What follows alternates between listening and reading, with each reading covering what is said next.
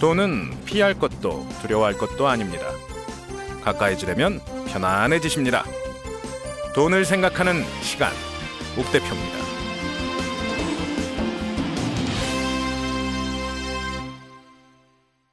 네, 안녕하십니까. 돈을 생각하는 시간, 옥 대표입니다.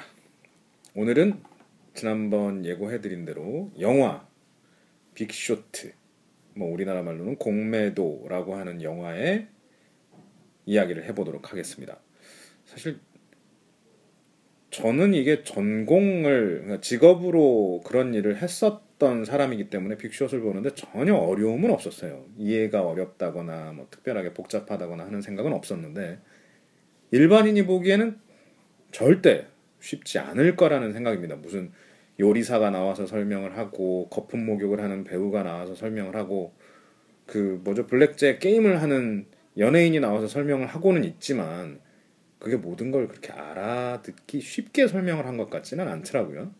그래서 오늘은 그 빅숏의 줄거리를 간단하게 짚어보면서 거기에 나오는 이야기들 어떤 의미를 가지고 있었던 건지를 다시 한번 짚어보는 그런 시간 갖도록 하겠습니다. 가능하면 빅숏을 보신 분들이 들으시면 좋을 것 같고요. 안 보신 분들한테는 미리 말씀드립니다. 스포일러 있습니다. 이거 보면 영화 아닌가? 그래도 알고 보면 더 재밌을 영화입니다. 먼저 처음 나오는 주인공은 상품을 만든 마이클 제이 베리 박사입니다. 뭐 좀 특이하게 뭐 한쪽 눈은 의안이고 뭐 항상 면티 입고 다니고 맨발로 돌아다니고 하는 전형적인 금융인과는 다른 모습을 보여주는 하나의 뭐라 그럴까요? 펀드 매니저 같은 사람이 나옵니다. 이해를 하셔야 되는 부분이 뭐냐면 이 사람이 자기 돈을 가지고 이렇게 일을 하는 케이스는 아니었어요. 어떤 여러 명의 투자자들이 모여서 그 돈을 만들어서 당신이 운용을 잘 하니 이 돈을 굴려주시오라고 맡긴 거죠. 그래서 이 사람이 새로운 상품을 만들었고 거기에다 돈을 넣고 있는데 사람들이 불안해지니까 투자자들이 자꾸 메일로 왜 이러시냐 뭐 그런 거 하지 말자 빨리 팔고 지금이라도 막아라 왜 손실이 자꾸 나니까 뭐 플러스 7, 8% 정도의 수익이었는데 계속 떨어져서 마이너스 17%인가요? 뭐 여기까지 빠지니까 사람들이 다 이제 안달을 하고 빨리 정상으로 돌아와라 이런 얘기를 합니다. 그때 이 마이클 버리 박사가 더 이상 투자금을 환매해드리지 않겠습니다. 동결하겠습니다. 라고 딱 잘라버리고 한참을 기다리다가 결국 영화가 끝날 때는 400 몇십 프로의 수익을 내게 됩니다. 원금을 다섯 배로 불렸다는 얘기가 되는 거죠. 거기에 이제 몇 가지 차관하셔야 되는 게 있냐면 뭐냐면 먼저 돈을 투자를 했어요. 여러 사람이 뭐 100명이 만 원씩 내면 100만 원이죠. 이 100만 원을 가지고 한 사람한테 투자를 마, 맡긴 겁니다. 그래서 이 사람이 다섯 배를 내면 나중에 다섯 배 냈다고 자기 돈이 되는 건 아니고 다섯 배 냈고 이제 청산하겠습니다라고 청산을 딱 하면 투자한 사람들은 다섯 배씩 벌게 되는 겁니다. 그렇게 되고 이 박사 펀드 매니저는 그 사이에 운용했던 운용 수수료 이익이 나면 얼마 주기로 한 그런 인센티브를 받고 떠나면 되는 거죠.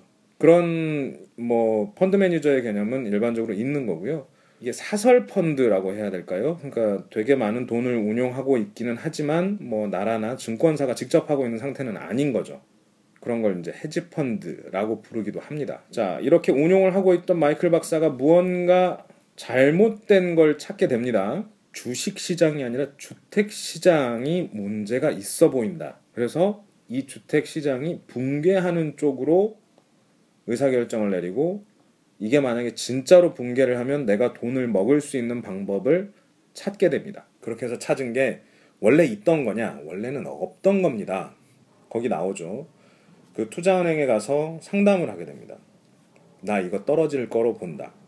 신용 부도 수합이라는 상품을 직접 만들게 됩니다. 뭐 몇백만 원 들고 갔으면 안 만들어주겠죠. 근데 이 사람이 총 13억 달러어치의 내기를 한 셈입니다. 자, 13억 달러 걸고 이게 만약에 주택 시장이 떨어지면 내가 먹고 올라가면 은행 네가 먹어라. 근데 13억 달러를 지금 다 낼 건 아니고 매달 얼마씩 그거에 대한 보증금처럼 매달 얼마씩을 내놓을게 라고 해서 영화 속에서는 1년에 몇 천만 달러를 이제 내는 형태로 그런 상품을 만들게 됩니다. 그렇게 해서 만들어진 상품이 있고요. 그 과정에서 뭐 골드만삭스니 뭐 이런저런 회사들이 다 이 사람을 우리나라 말로 호구로 봅니다. 호구로. 말도 안 되는 소리 한다 쟤네가. 어떻게 미국의 주택 시장이 망하냐? 그럴 리가 없다. 지난 30년 동안 우리 은행권이 그 모기지라는 걸 바탕으로 얼마나 많은 돈을 벌어들여 왔는데 절대 안 망할 건데 저런 미친놈이 우리한테 호구 노릇을 하고 왔구나. 그러면서 즐거워합니다. 모기지론이 뭐예요? 자 여기서 모기지론에 대해서 이제 다시 또 말씀을 드리자면요. 단순하게 은, 이 은행들이 우리나라처럼 은, 주택담보대출을 해준 그런 상황이 아니에요. 순식간에 돌려버립니다. 그게 재밌는 게 뭐냐면요. 우리는 예를 들어서 국민은행에서 주택담보 아파트를 담보로 잡고 국민은행에서 돈을 빌리고 국민은행에다가 그 돈을 갚습니다. 그리고 이게 만약에 제가 그 돈을 못 갚아서 뭐 경매로 넘어가거나 이 집을 뺏기게 된다면 그 집은 국민은행이 그 집의 주인이 됩니다. 다들 그렇게 알고 계시죠? 근데 이게 다 우리가 알고 있는 건 딱 요만큼인데 미국은 거기에 한 번 더 장난을 친 거예요. 일단 시작은 그렇게 했어요. 국민은행이 다 이걸 가져가요. 그리고 앞으로도 나는 매달 상환을 국민은행에다 하면 됩니다. 근데 이미 국민은행은 그 소유권을 다른 사람한테 넘긴 겁니다. 여러 개를 한꺼번에 묶어서 한 명 것만이 아니라 10명의 아파트를 묶어 가지고 자, 내가 한 집당 1억씩 빌려줬는데 이거 묶으니까 10억이야. 이 10억을 가지고 나는 한 달에 5%, 아니, 1년에 5%의 이자를 내가 받을 수 있는 상황이야. 그런데 이 돈을 내가 계속 가지고 있으면 나도 아까우니 이 10억이라는 돈이 묶인 게 아까우니 네가 이 5%를 받을 수 있는 이 권한을 9억 9천만 원에 사라. 뭐 예를 들면 이렇게 된 겁니다. 그럼 그 다음 사람이 사요. 그렇게 해서 또 5% 이자를 수익을 이제 얻을 수 있다라는 그 가정하에 계속 또 다음 사람이 삽니다. 그러면 이것도 산, 산 사람이 계속 가지고 있느냐? 아니죠. 또 묶어요. 이번에는 그렇게 10집씩 묶인 거를 산 사람이 따로 또한 10묶음쯤을 갖고 와서 100개의 아파트가 묶인 상품을 또 만들어냅니다. 그래서 그 다음 사람한테 또 팔아요. 그럼 이걸 맨 처음에 10억짜리 상품을 내가 사는데 얼마가 들었어요. 그걸 다시 이 사람한테 팔면서 다시 또 수수료를 또 받고 조금 더 비싸게 받고 싸게 받고 하는 일을 거래라는 걸 만들어내면서 거래에 대한 수수료를 받게 됩니다. 이게 우리나라에는 없는 현재 우리나라에는 존재하지 않는 건데 미국에서는 매우 유행을 했던 모기지론이 됩니다. 일단은 그러니까 우리나라에서는 실질적으로 이렇게까지 안 만드니까 이런 저 거래를 만들거나 수수료를 지급해서 누군가가 부자가 되게 하는 그러니까 주고받고 주고받고를 잔뜩 하면서 뭐 수수료를 만들어낸 그런 제도가 아직까지는 없기 때문에 우리나라랑 다르다는 거 먼저 말씀을 드리고요. 미국에서는 그런 모기지 상품이 되게 흔하게 일어나 있었는데 이 마이클 벌이라는 사람이 다 뒤진 거죠. 아까 말한 모기지 론들을 위에 위에 위에를 가보니까 아파트 천 채씩 들고 있는 모기지론들이 몇 개 있어요. 얘네들이 다 안전하대. 그게 또 거래가 되고 있고. 그래서 다 그런 줄만 믿, 알고 믿고 있었는데 마이클 버리 박사가 그 천 아파트 천 개의 리스트를 쭉 뽑아보니 연체율이 점점 높아지고 있는 거죠. 불안한 거야. 이게 또 따라 따라 따라 연쇄적으로 부도날 가능성이 있다라는 생각에 이거 언젠가가 되면 무너질 수 있으니 거기 무너지는 쪽에 돈을 걸겠다라고 해서 상품을 만들게 됩니다. 거기에 그런 얘기도 나옵니다. 2007년 5월이 되면 고정금리로 빌렸던 사람들의 만기가 한꺼번에 몰리게 되고 변동금리가 되면서 이 사람들이 문제를 겪을 것이다. 그런 얘기들이 나옵니다. 이건 우리나라도 비슷한 케이스가 있어요. 우리나라 예전까지 집담보 대출을 받게 되면 3년 거치, 뭐 15년 분할 상환 이런 얘기들을 했습니다. 3년 거치 원금을 안 갚고 3년 동안은 이자만 갚아라. 그리고 나머지 15년 동안은 분할 상환을 해라. 라고 돈을 빌려준 겁니다. 뭐 3억짜리 집을 사는데 1억 정도를 그렇게 빌렸어요. 그래서 3년 동안은 이자만 갚았어요. 그리고 나서 4년째부터는 그럼 이걸 뭐 원금을 갚느냐? 아니죠. 다시 다른 은행에서 3억을 또 빌립니다. 근데 3억만 빌리느냐? 아니죠. 아니 저 1억만 빌리는 건 아니고요. 1억 1천만 원쯤 빌립니다. 왜? 그 사이에 아파트 값이 올랐으니까. 그리고 1천만 원은 용돈으로 씁니다. 미국에서도 이런 일이 흔하게 일어났던 겁니다.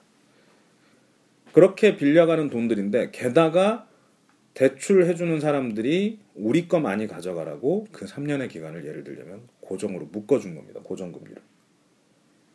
근데 이렇게 고정금리로 묶어놨는데 주택 거래가 정체가 되기 시작하고 가격이 안 오르기 시작하고 그 안 오르니까 다른 은행에서 그거 그 가격에는 저희가 못 받겠는데 1억 대출 안 되고요. 집값이 좀 떨어져서 9천만 원만 대출해 줄 드릴게요. 이렇게 되면 이쪽 사람들이 또 난리가 나는 거죠. 천만 원을 자기 돈으로 메꿔야 되니까. 아시아 쪽 사람들, 우리나라나 일본 사람들 같으면 이런 일이 벌어지면요. 꼬박꼬박 돈 모아서 어떻게든 갚으려고 합니다. 근데 당시의 미국은 지난 그 전 과거 30년 동안 서서히 축적되어 원 어차피 약간의 보증금, 뭐 두 달치 월세 정도를 내고 매달 월세를 내고 살아왔던 전형적인 미국식 주거 방식이 있었던 거죠. 그 상태에서 어차피 월세 낼 돈으로 이자 조금씩 내면 이 집이 내 집이고 뭐 이사 가라고 하는 놈 없고 만기됐다고 집값 올리겠다는 놈 없으니 얼마나 좋니 하고 살았던 거예요.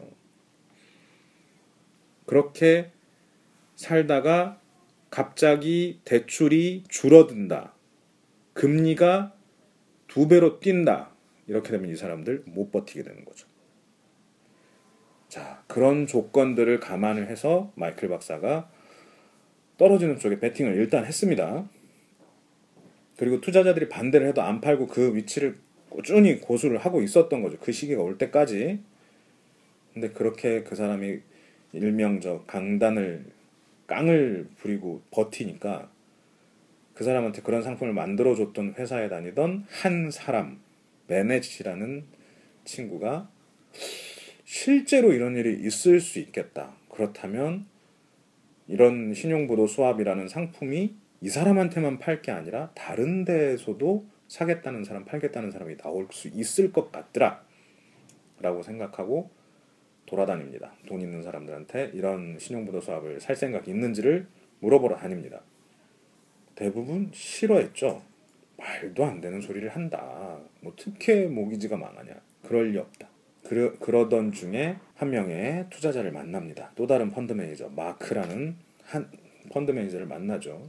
뭐 이 사람이 어디였죠? JP 모건인지 모건 스탠리에서 돈을 받은 펀드 매니저였던 건데요. 이 사람이 또 이야기를 듣다 보니 진짜로 말이 맞는 것 같거든요. 그러면서 베넷이 이야기했던 것 중에 하나가 서브 프라임이라는 얘기가 나옵니다. 서브 프라임이 뭐지?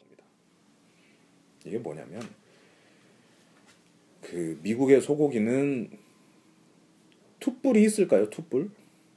없죠. 우리나라만 투뿔이라고 하는 거고요. 미국의 최고 등급은 프라임 등급입니다. 프라임. 그 밑엔 초이스 등급. 그래서 그 프라임 등급 센 고기로 갈아 만든 햄버거 뭐 이런 것들이 조금 더 비싸게 나오는 거죠. 프라임 등급이면 좋은 거란 얘기예요. 서브 프라임입니다. 프라임까지는 아니고 조금 부족한 거. 그런 애들만 모아서 모기지를 만들어 놓으면 수익률이 좀 더 나옵니다. 왜? 불안한 데에다가는요, 항상 이자를 더 줘요. 수익률이 좀 더 높아, 높아진다는 얘기죠. 그렇게 해서 만들어진 서브프라임 모기지 론 쪽이 좀 더 위험할 것이다 라고 이야기를 하는 거예요. 자, 그렇게 베네단테 설명을 들은 마크가 충격을 받습니다. 원래 이 사람은 세상에 대한 불만이 많았던 사람이라 그래 잘 됐다 이거 하나 터져가지고 세상에 엎어져 버렸으면 좋겠다 라고 생각을 하고 이게 진짜인지를 찾아보러 돌아다닙니다. 돌아다니는데 직접 가보는 거예요. 그 집에 가서 집주인이 진짜로 살고 있는지 연체는 안 하고 있는지 왜 뭐 이 사람들은 어느 모기지 회사 그러니까 대출 알선업자들은 어떻게 돈을 버는지 그 사람들한테 속아서 집을 산 사람들은 어떤 일을 하는 누구들인지 뭐 이런 것들을 보러 다닙니다. 보고 다니면서 황당함을 느끼죠. 그러니까 이민자나 일용직 노동자 아니면 직업이 없는 사람 영화에서는 스트리퍼, 스트립 댄서들이 이제 그 주인공으로 나오는데 사회적 약자들한테 집을 팔고 있었다는 겁니다. 그래서 그 말이 나와요. 닌자론이라는 게 닌자 대출이라는 게 나옵니다. Income, no job. 수입 없고 직업 없어도 대출해 드립니다. 우리나라에서는 택도 없는 일입니다. 거기서 그래서 그 스트리퍼가 했던 얘기가 그거예요. 자기는 수입이 일정치가 않으니 대출을 어떻게 상환하고 이자를 어떻게 상환하고 난 잘 모르겠고 있으면 갚고 없으면 적게 갚을 수 있는 그런 게 나는 가지고 있다. 누가 만들어 줬겠습니까? 그런 대출 업자들이 만들어 준 거죠. 그렇게 해서 심지어 그 사람은 대출이 10개가 넘었어요. 집이 5개, 콘도가 있고 대출을 10개 이상 10개 금융기관에서 받아가지고 그 대출 받은 걸로 먹고 살고 있었던 겁니다. 이런 사람들이 되게 많았던 거죠. 당연히 그러다가 이자가 세지면 연체할 수밖에 없겠죠. 연체하면 그 모기지론이 부실이 생기는 거고 바로 수익률이 떨어지면서 시장에서 싸게 팔리게 됩니다. 그러면 이게 싸질 거라고 예상했던 사람들한테는 돈이 많이 가야 됩니다. 그렇게 해서 가격이 떨어졌고 뭐 폭락하는 걸로 예상을 했던 몇몇 사람들이 돈 잘 벌었다라고 나오면 깔끔해요. 아 세상은 그렇게도 갈 수 있구나 조심해야겠구나 다음부터는 그러지 말아야지 뭐 이렇게만 된다면 깔끔할 수 있어요. 근데 실제로 이렇게 됐느냐? 아니죠. 계속 문제가 또 생깁니다. 꼬이려면 이상하게 꼬입니다. 여기에 비이성적인 일들이 벌어지는 거예요. 일단은 연체가 일어나는데 신용 등급이 안 떨어집니다. 왜? 아니 신용 등급 회사가 신용 등급을 안 떨어뜨리니까. 근데 왜? 왜 안 떨어뜨린 건데? 라고 물어보면 자기들도 돈 벌려고. 신용등급을 정확하게 평가하는 대가로 돈을 받는 게 신용등급 회사 일 텐데 그 일을 한 게 아니고 은행이 원하는 신용등급을 써주고 그 도장값을 받는 게 신용등급 회사였다는 거예요. 신용평가 회사. 게다가 이런 신용평가 회사가 독립적으로 뭐 운용할 수 있는 상태도 아니었고 두 개의 커다란 신용평가 회사가 서로 경쟁을 하면서 은행 말 더 잘 들어주는 사회가 된 겁니다. 그리고 라스베가스에 이 사람들이 갑니다. 베넷이 마크를 데리고 가고요. 그 외에도 여기에 이제 또 부수적으로 나오는 젊은 투자자 두 명도 뭐 라스베가스로 갑니다. 거기서 이제 모기지 투자한 사람들의 모임을 가보는 거예요. 이 사람들은 어떻게 생각하고 있을까? 나라에서는 이 사람들을 어떻게 생각하고 있을까? 갑니다. 모기지 투자자들 낙관적으로만 생각하고 있습니다. 증권거래위원회에서 누군가가 왔어요. 근데 이 사람이 그런 얘기를 합니다. 나 아는 거 없다. 예산이 줄어서 하는 것도 없다. 지금 내 꿈은 여기 나와 있는 와 있는 투자은행 사람들한테 눈도장 찍어서 직장 옮기는 거다. 아니 감시를 해야 되는 사람이 은행으로 직장을 옮길 수가 있냐? 라는 질문에 당연하지. 그게 꿈이랍니다. 돈 많이 주고 일 편한 저 저 그냥 우리나라로 치면 금감원 출신이 그 돈 많이 준다는 은행에 들어가려고 은행 눈치를 보고 있는 거예요. 이상하게 꼬였죠. 신용평가 회사도 말 안 듣고 나라도 제대로 운영이 안 되고 모기 투자자들은 자기들이 번 돈으로 라스베가스에서 파티를 즐기며 거기에 관련된 이해관계자들을 다 모아서 놀게 만듭니다. 거기에서 보면 그래서 골프장 나오죠. 무슨 도박장 나오죠. 되게 고급 식당 나오죠. 총 쏘러 다니죠. 다 놀러 다니는 거예요. 호텔 수영장에서 그런 얘기들을 하면서. 이상합니다. 이상함을 느낍니다. 정상적으로 시장이 작동하지 않는다라는 생각을 하고 기자들한테도 쫓아갑니다. 기자 또한 이들을 도와주지 않습니다. 그러다가 슬슬 연체가 늘기 시작했어요. 그러니까 사람들이 주택 시장이 무너질 것 같은 그런 기조들이 보이는데 이상하게 이 사람들이 걸어놓은 이 사람들이 새로 만든 상품에 변화가 안 생깁니다. 그러니까 가격이 주택 가격이 5% 빠졌으면 이 사람들이 사는 상품은 5%를 먹어야 되는 예를 들자면 그런 구조를 만들어 놨는데 5% 10%가 빠지는데 이 상품이 수익이 나는 게 아니라 같이 손해가 나기 시작합니다. 이게 무슨 일인가 알아보니까 이게 증권 시장처럼 많은 플레이어가 있고 정확한 가격대로 움직이는 시장이면 좋은데 그게 아니고요. 몇몇 주요 플레이어들끼리 짜고 치는 고수톱을 칠 수 있는 거예요. 그래서 은행들이 당장 손해를 안 보려고 이 사람들한테 줘야 될 돈을 안 주려고 자기들끼리 이제 그 가격 조정을 하는 거죠.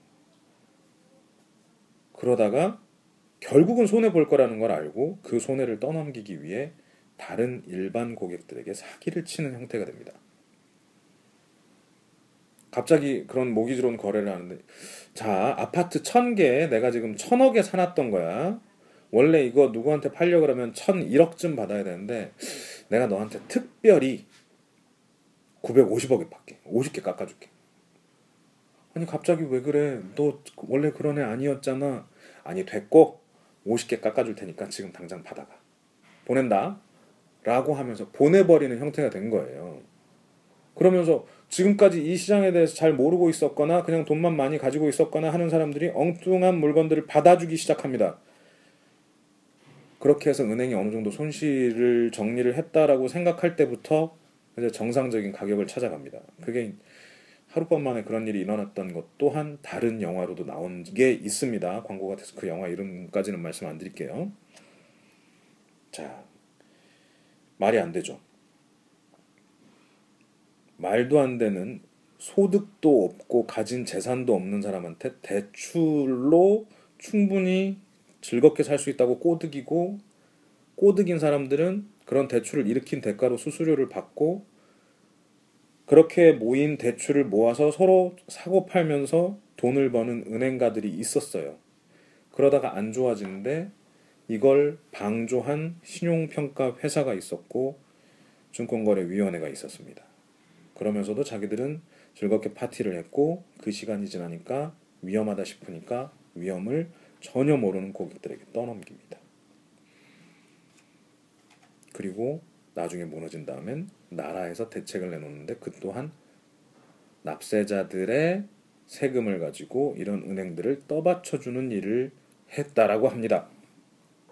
매우 비이성적인 일이 한꺼번에 벌어진 거죠. 이게 참 재밌는 게요. 전 이 영화 보면서 무슨 생각이 났냐면 세월호가 떠올랐습니다.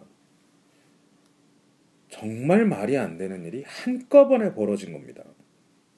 미국의 서브프라임 모기지론 사태는 결국 우리의 세월호 사태처럼 말도 안 되게 허가가 되고 말도 안 되게 안 되게 운항이 되고 말도 안 되게 넘어지고 말도 안 되게 구조가 이상해지고 보고도 이상해지고 나중에 원인을 밝히는 것 또한 이상해지고 아직 건져내는 방식 또한 이상해진 이 비이성적인 상황으로 벌어진 겁니다.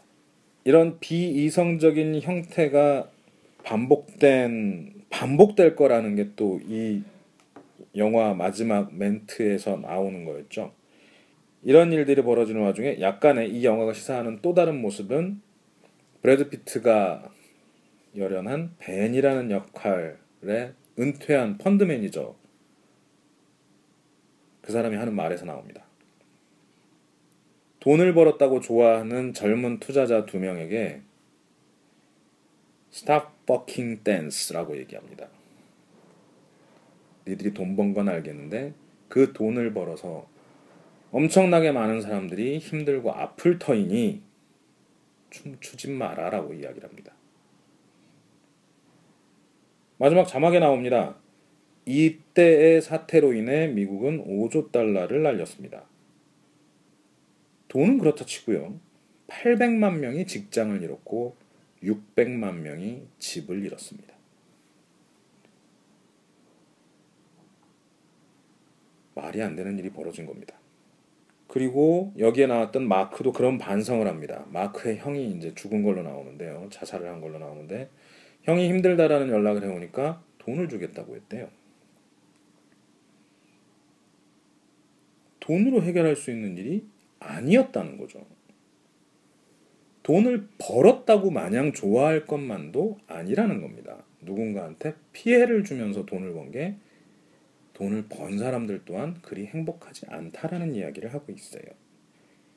마이클 박사도 결국 이 상품 운영을 끝내고 나서 이 회사를 그만둡니다. 마크는 끝까지 갈등합니다. 그냥 같이 망해버릴까도 생각을 했습니다. 벤은 이런 일이 있다라는 걸 눈으로 목도하고 두 명의 후배 젊은 투자자들에게 왜 자기가 은퇴했는지를 원현중에 암시하는 말을 하게 됩니다. 결국 돈이 세상의 최고는 아니라는 얘기를 하고 싶은 거죠. 그리고 그런 돈을 위해 달려가는 비이성적인 일들이 세상에 어떻게 일어났는지를 이 영화는 말해주고 있습니다. 자, 그리고 마지막에 또 나옵니다. 이 일을 이렇게 벌렸는데 감옥에 간 사람은 한 명이래요.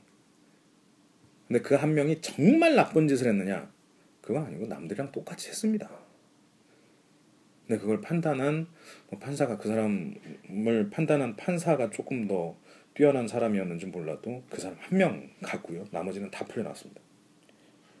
그리고 또 또 다른 이름의 모기지론 거기서 나오는 모기지론을 바탕으로 더 안 좋은 것들만 모아서 만드는 CDO, 합성 CDO라는 형태의 상품들이 2015년에 또 나타나기 시작했다라는 말로 이 영화가 끝이 납니다. 또 돌아오는 거예요. 나쁜 짓이 분명히 일어났고 그건 여러 사람을 아프게 했음에도 불구하고 다시 또 그 나쁜 짓이 되풀이 될 것 같다라는 게 이 영화의 이야기입니다. 계속 얘기 드리지만 이런 일이 우리나라에서 일어날 거냐 일어나기 어렵습니다. 여러 가지 이유로 이런 상품이 일단 만들어지지도 않고요. 금감원에서 허가도 안 해주고요. 우리나라는 이렇게 대출을 풀로 받을 수 있는 상태도 아닙니다. 일명 DTI 뭐 이런 것들 때문에 뭐 심하게 대출을 받을 수 있는 그런 일은 안 생길 테니까 이렇게 패닉이 오는 상황은 안 일어날 겁니다. 하지만 우리가 알아야 되는 건 돈을 둘러싼 이런 비이성적인 일들이 벌어질 수도 있다. 그리고 내가 번, 돈을 벌기 위해 어떤 일을 하는 게 남들에게 피해를 줄 수 있다. 이런 생각을 해볼 수 있는 계기는 될 거라고 생각합니다.